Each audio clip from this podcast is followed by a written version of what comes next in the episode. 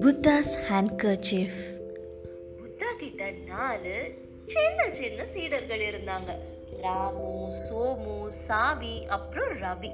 புத்தா அவரோட மூச்சை கவனிச்சு பார்த்துட்டு இருந்தாரு. அவரோட கண்களை மூடிக்கிட்டு அது அவரை ரிலாக்ஸ்டாக வச்சுருந்துச்சு. அந்த நாலு குட்டி குட்டி சீடர்களும் அவங்களுக்குள்ள சண்டை போட்டுட்டு இருந்தாங்க. அவங்களுக்குள்ள வாக்குவாதம் நடந்துட்டு இருந்துச்சு அவங்க ஒரு கேஜ் கூட வச்சிருந்தாங்க. அதுக்குள்ள ஒரு அணில போட்டு லாக் பண்ணி வச்சிருந்தாங்க. வாழைப்பழம் இல்ல பாதாம் பருப்பு இல்ல தக்காளி. அவங்களுக்குள்ள டிசைட் பண்ண முடியல. அந்த அணிலுக்கு என்ன சாப்பிட கொடுக்கலான்னு. புத்தா அவரோட கண்களை ஓப்பன் பண்ணாரு. அந்த குட்டி குட்டி சீடர்களை பார்த்து ஸ்மைல் பண்ணாரு. அதுக்கப்புறம் அவரு ஒரு ஹேண்ட் கர்ச்சிஃப் கைக்குட்டையை எடுத்து கேட்டாரு. இது என்னது? அப்படின்னு கேட்டதும் இது ஒரு ஹேண்ட் கர்ச்சிஃப் இதை நம்ம நம்மளோட வேர்வையை துடைக்கிறதுக்கு யூஸ் பண்ணலாம் அப்படின்னு ராமு சொன்னா. அதோட நம்மளோட வாயை மூடுறதுக்கும் யூஸ் பண்ணலாம். தும்மல் போடும்போது ஹச்சோ அப்படின்னு சோப்பு சொன்னா ஹேண்ட் கர்ச்சிஃபை நம்ம கேப்பாக கூட யூஸ் பண்ணலாம். சன்லேருந்து நம்மளை பாதுகாத்துக்கிறதுக்கு அப்படின்னு சாவி ரொம்ப க்ரியேட்டிவாக யோசிச்சா ரவி ரொம்ப குவாய்டா இருந்தான். அந்த ஹேண்ட் கர்ச்சிஃபைய ஒத்து ஒத்து பார்த்துட்டு இருந்தான். புத்தா ஸ்மைல் பண்ணாரு. அவர் அந்த ஹேண்ட் கர்ச்சிஃபோட ஒரு கார்னர்ல ஒரு முடிச்சு போட்டாரு. ராமு சொன்னான் நான் நினைக்கிறேன் அவர் ஒரு பொம்மை செய்கிறாரு அந்த பொம்மைக்கு போனிடெயில் கூட இருக்குது பாருங்க.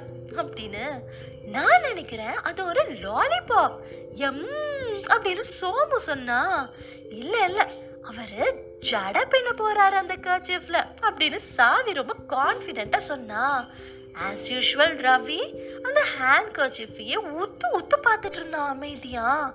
புத்தா இன்னொரு முடிச்சு போட்டாரு அந்த ஹேண்ட் கர்ச்சிஃப்ல இப்ப ராமு சொன்னா நம்ம பப்பட் டால்க்கு ரெட்டை குடுமி இருக்கும் போலயே.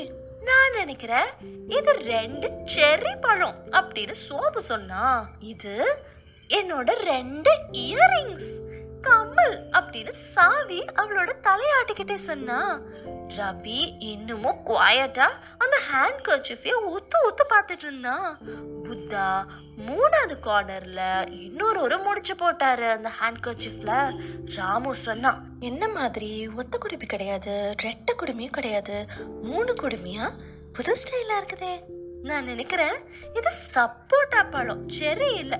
ஏன்னா சப்போட்டாக்கு தான் உள்ளுக்குள்ள மூணு சீடு இருக்கும். ஒருவேளை இன்னும் கொஞ்சம் கர்ச்சிஃப் தேவைப்படுமோ இவருக்கு?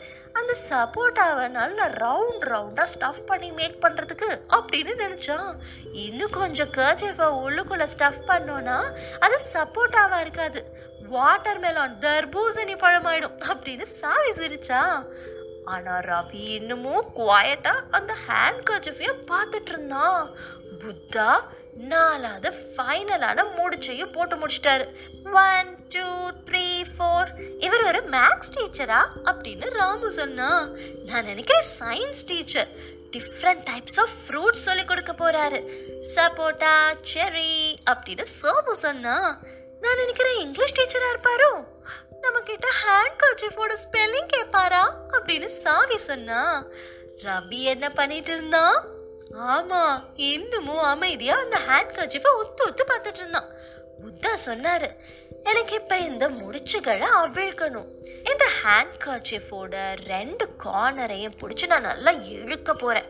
அப்படின்னு சொன்னதும் இல்லை இல்லை நீங்க இப்படி ரெண்டு கார்னரை பிடிச்சி இழுத்தீங்கன்னா இந்த முடிச்சு இன்னமும் டைட் ஆயிரும். அப்புறம் அதை கழட்டுறதுக்கு இன்னும் கஷ்டமாயிரும் அப்படின்னு ரவி சொன்னா.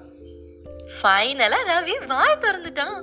தோ இந்த முடிச்சுகளை அவிழ்க்கிறதுக்கு நான் இப்ப என்ன பண்றது அப்படின்னு புத்தா கேட்டாரு. அந்த முடிச்சுகளை நல்லா கேர்ஃபுல்லா அப்சர்வ் பண்ணி பார்த்தீங்கன்னா அதை எப்படி அவிழ்க்கணும் அப்படின்னு உங்களுக்கு ஈஸியா தெரிஞ்சிடும் அப்படின்னு சாவி சொன்னா. ஆனா நம்மளுக்கு லாலிபாப்போ இல்ல செரி கூட கிடைக்காதே இந்த முடிச்சுகளெல்லாம் அவிழ்த்துட்டா அப்படின்னு சோமு நினைச்சான். புத்தா சொன்னாரு ஆமா சாவி நீ கரெக்டா சொல்றியே. நம்ம ரிலாக்ஸ் பண்ணி ஒரு பிரச்சனையோட மூல காரணத்தை அப்சர்வ் பண்ணி பார்த்தோன்னா நம்ம அந்த பிரச்சனைய ஈஸியா சால்வ் பண்ணிடலாமே. நம்ம எப்பெல்லாம் சண்டை போட்டுட்டு இருக்கிறோமோ அப்பெல்லாம் இந்த ஹேண்ட் கர்ச்சிஃபோட ரெண்டு கார்னரை பிடிச்சி இழுக்கிற மாதிரி. அது அந்த பிரச்சனையை இன்னும் தான் ஹார்டாக்கிரும் அப்படின்னு சொன்னதும் அந்த நாலு குழந்தைங்களும் அவங்களோட மூச்சை கொஞ்ச நேரம் ஒத்து கவனிச்சாங்க. அவங்க ரிலாக்ஸ் ஆனதும் அவங்களோட ஸ்குவிரலோட ப்ராப்ளத்துக்கு எது மூல காரணம் அப்படின்னு யோசிச்சாங்க. கண்டுபிடிச்சிட்டாங்க. அவங்க அந்த கேஜை எடுத்துட்டு வந்து அதை ஓபன் பண்ணி விட்டுட்டாங்க. அந்த ஸ்குவிரலை ஃப்ரீயா போக விட்டுட்டாங்க. ஸோ நம்மளோட டே டு டே லைஃப்லையும் நம்ம ஃப்ரெண்ட்ஸ் ஃபேமிலி மெம்பர்ஸ் கூட சண்டைகளும் வாக்குவாதங்களும் செய்கிறோம் அப்போல்லாம் நம்ம ரிலாக்ஸ்டாக அந்த பிரச்சனையோட மூல காரணம் என்ன அப்படின்னு யோசிச்சோன்னா ஈஸியாக ஃபிக்ஸ் பண்ணிடலாம் ப்ராப்ளம்ஸை ஃபன் ஃபேக்ட் டைம் புத்தாவை எதுக்காக கொழுக்கு முழுக்குன்னு சப்பியா போர்ட்ரே பண்ணியிருந்தாங்கன்னா அதுதான் சிம்பிள் ஆஃப் ஹாப்பினஸ் அப்படின்னு ஈஸ்டில் நினச்சாங்களாம்.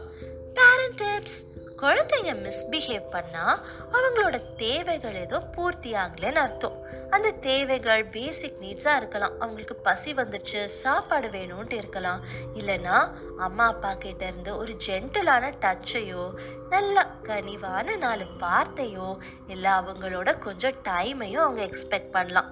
ஸோ உங்கள் குழந்தைங்க எப்போல்லாம் மிஸ்பிஹேவ் பண்ணுறாங்களோ அப்போல்லாம் அந்த பிரச்சனைக்கான மூல காரணம் என்னன்னு யோசிச்சோன்னா அமைதியாக அவங்களுக்கு நம்மளால் உதவ முடியும். Happy parenting